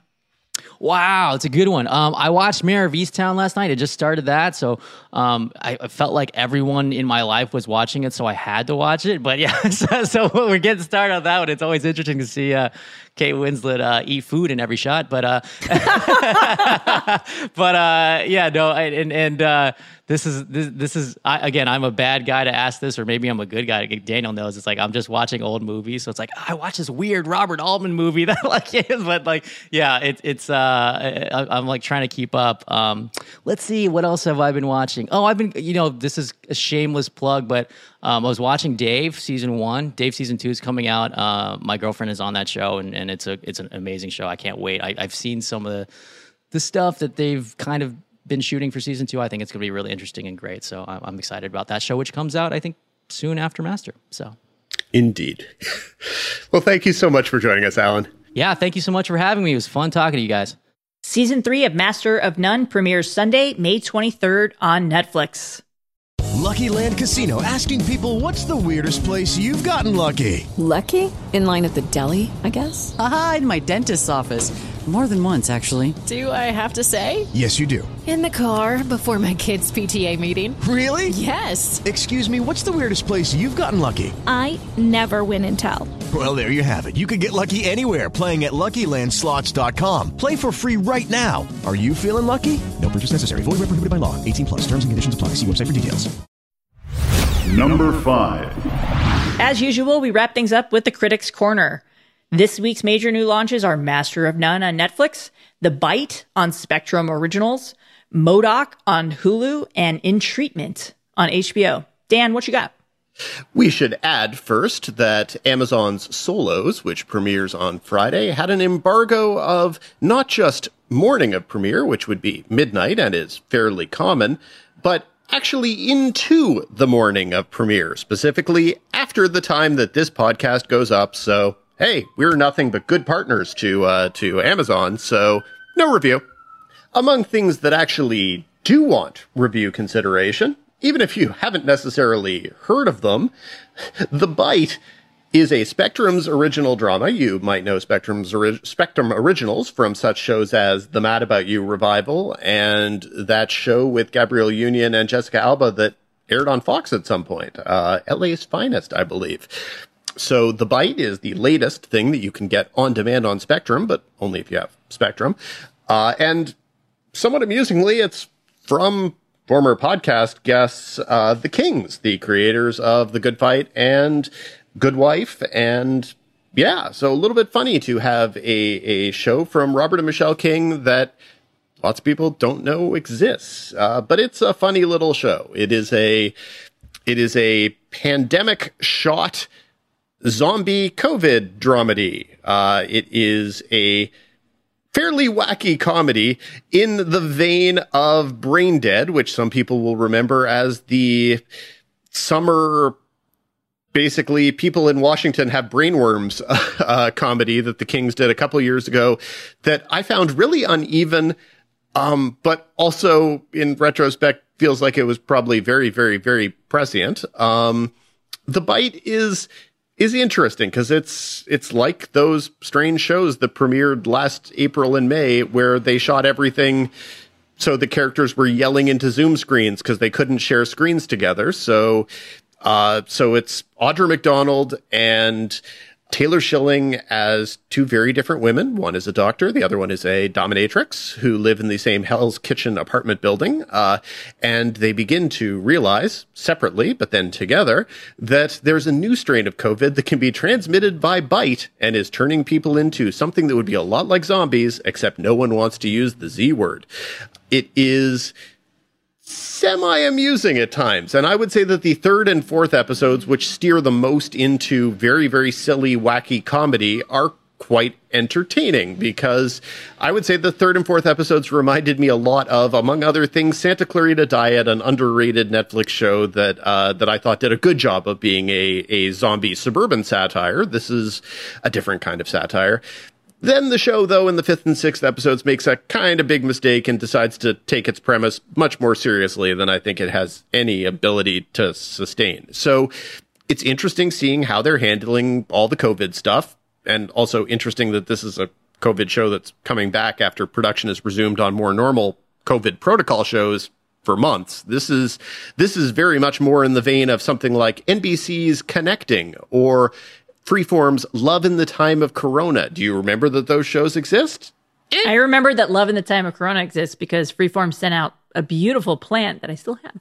I did not get that plant, unfortunately. Um, but I did watch four or five episodes of Love in the Time of Corona, which was not very good. But That's it was four or five more than I watched. It's four or five more than I suspect most people watched. Uh, but, it, but a lot of those shows at that time were doing funny things where, okay, so no one could be on screen together, but then if you cast people's spouses, that was a way around it. So you get to have here a lot of Broadway stars, and you get to find out who their real life spouses are. So Steven Pasquale is uh, playing a CDC doctor, and he has all of his scenes with Philippa Soo. And Philippa Soo, who people will know from uh, Hamilton, of course, happens to be his wife. Well, how nice that they can share scenes together. How nice that Audra McDonald's uh, uh, husband can share scenes with her. How nice that Michael Urie and his husband get to be in scenes together. Um, so that's kind of a funny thing about it. But anyway, it is it is not a wholly successful show, but now you at least know it exists, and when anyone tells you it exists, you've heard of it. Um, M.O.D.O.K, which is on Hulu, is a lot like Hulu trying to have its own version of HBO Max's Harley Quinn. So it's kind of taking a snarky, deep dive animated comic look at a second tier, or in this case, probably a fourth or fifth tier comic villain with snarky insider humor and lots of references to other Marvel properties that are very, very, very, very, very, very, very marginal. And that's kind of funny. Um, it is not as good as Harley Quinn, which I think is a terrific show, but it's amusing. It comes from the same studio that does Robot Chicken, and that is what the augmented puppetry effect looks a lot like. Th- there's a lot of references around pop culture. A whole episode built around a Third Eye Blind concert, for example. So uh, I know you're a big Third Eye Blind fan, Leslie. Sure. I don't know. I, I thought I'd take a swing at that just in case you happen to be a stealth closet third eye blind fan. I think I know the one same one song everybody else knows. I believe there's actually a second single that is featured in the episode beyond just semi charmed kind of life. So, uh, so yeah, uh, Patton Oswalt is the co-creator on the show. He's very, very, very funny as the main character, who's basically a gigantic head slash brain in a robo suit. Lots of very, very good voices are also in it. Uh, Melissa Fumero, um, Aimee Garcia, John Hamm plays Tony Stark slash Iron Man. Uh, you have Nathan Fillion as Alan Sepinwall's favorite superhero, Wonder Man, in at least one episode. It doesn't add up in the kind of human and emotional way that Harley Quinn does, but it's amusing. Not not bad. It won't cause you pain. And this is the last Marvel show from Jeph Loeb, right? I believe so. Yes, I believe that everything else has been triaged out of existence, and that is and, including the rest of the shows that M.O.D.O.K was was picked up with, right? Because as I remember, it was four animated shows and two specials, all of which kind of poked fun at the original Netflix Marvel model, and I think this might be the last one. And it's again or the only one to survive. It's yeah. it's not bad, and I, and I do think comic fans are are going to be amused by it. Seriously, if you are a Robot Chicken fan, give it a look. I suspect you'll like it. I mean, Robot Chicken is a show that that I like and that makes me laugh. I, I never find it to be cumulatively hugely effective, but this is a lot like that, and that's fine. Um, and I think I stand corrected. I think there's still a Hit Monkey animated show coming as part of that Marvel Hulu deal, but I don't know for sure. It's been a long time since I've checked in on that. So let us know. Let us know on social media, Marvel people. Going over to more dramatic things. HBO has the return of In Treatment. Uh, people will remember, of course, that In Treatment was based on an Israeli format and featured uh, Gabriel Byrne and won Emmys for Glynn Turman and Dianne Wiest, if memory serves. And the new version has none of those people. Um, it is instead based around Uzo Aduba, who plays a Los Angeles area, the Baldwin Hills neighborhood in particular, uh, therapist, and basically the premise is the show airs four nights a week. Each night has a half hour episode based around a different therapy session. And the, the show remains primarily a phenomenal acting showcase. Uzo Aduba is very good. Um, the standouts among her patients, uh, Anthony Ramos is is fantastic as a patient who has to Skype or stream in to talk to her. Uh, some people will be bothered by not having them in the same room. To my mind, this is very reflective of a therapy experience during COVID pandemic. So, and, and that's also reflective of why HBO brought the show back because it's easier to produce during a pandemic it is such an easy to produce pandemic show. Just about every episode is one or two people in a room talking to each other, usually at a fairly respectful distance. It is the mother of all COVID shows. Uh, and you get, you know, four nights a week of programming out of it. So Anthony Ramos is the star. Um, probably uh, John Benjamin Hickey is also terrific. I thought there were a lot of cliches that came out of his arc, which involves a white collar criminal who basically needs the main character's sign off for his early release. Uh, but he is he is remarkable, and some of the other ones feel like the storylines feel like they're going to get better as they go along. I've seen four weeks worth of stories for this, so I had to watch 16 episodes to review it, which is a lot. Um, but did you feel like you were in treatment, Dan? Uh, at, at times, at times, except not so much getting healed or anything. Um, but you know, that's, that's okay. But no, lot, lots of great acting. And the thing that I've always found about the show is that you really, after a week or two, can start saying, okay, I'm just not going to watch certain storylines because they aren't required to watch. You can figure out what's happening if you happen to say skip, you know, every Wednesday's episode fairly easy. And I find that to be a very convenient thing about the show. So I would definitely recommend checking out the the Anthony Ramos episodes. Those are uh, I believe they're going to be the Sunday episodes. They're they're the first episode of each week, and they're great. I think there's a lot to rec- there's a lot to recommend really in in all of the main episodes. I got a little tired of the episodes that were focusing just on Uzo Aduba's character. I think that she's great in the episodes with other characters, but maybe a little less exciting on her own. But this this is a very timely show on on many levels, and I think it has a lot of value in that. Yeah, speaking of uh, in treatment, uh, we will be joined by the showrunners for the HBO revival on next week's episode. And last for this week's uh, Critics Corner reviews is the show that you already heard our showrunner spotlight for in the last segment with Alan Yang. That would be the return of Master of None. And as you heard Alan say and explain, it's a very different show this season. It really is. And I think it's important to kind of know that up front. And I think a lot of how you respond to the show is going to be determined by whether the thing that's interesting to you to you about the show previously was basically Aziz Ansari cracking wise and the various different food porn subplots or were you interested in kind of the relationship exploration side of it because this is much more towards that and i think that it means that the tone is different i would say it is a, a darker tone. I would say it is often a a more melancholy tone, but this was all discussed in our conversation with Alan. Uh, but I do think that uh, Naomi Ackie is fantastic. She is the new face in this because Lena Waithe was, of course, in previous seasons as Denise. And so the first couple episodes, little bit hit and miss. Third episode, I could have done without it entirely, but it's only 30 minutes. And and the fourth episode to me was tremendous and another one of those episodes that I'm already saying is guaranteed to be in a best episodes of the year list at the end of the year. It is primarily focused on Naomi Ackie's character and her fertility drama and it is just a, a, beautiful, nearly full hour of TV. And, and that one in particular, I, rec- I recommend extremely highly.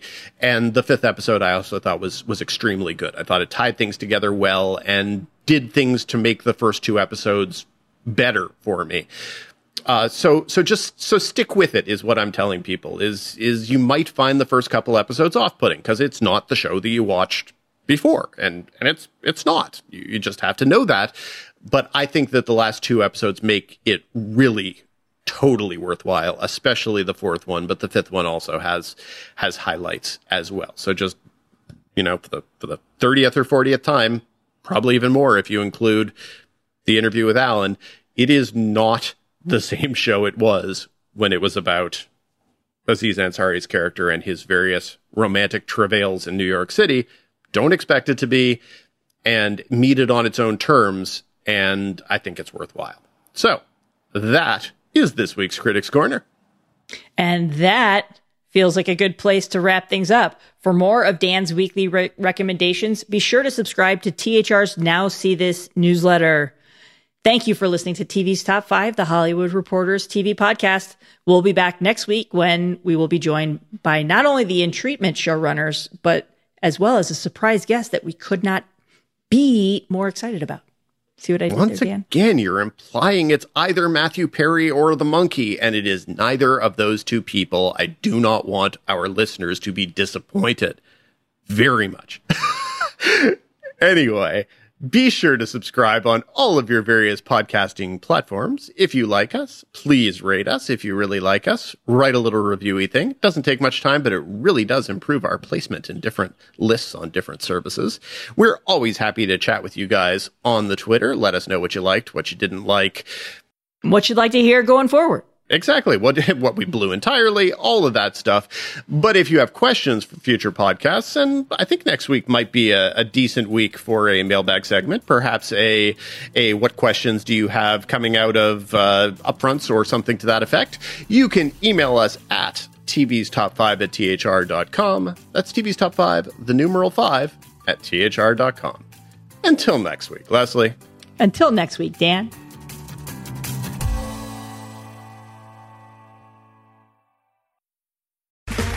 Okay, round two. Name something that's not boring. A laundry? Ooh, a book club. Computer solitaire, huh? Ah, oh, sorry, we were looking for Chumba Casino. That's right. ChumbaCasino.com has over 100 casino style games. Join today and play for free for your chance to redeem some serious prizes. ChumbaCasino.com. No purchase necessary. Full prohibited by law. 18 plus terms and conditions apply. See website for details.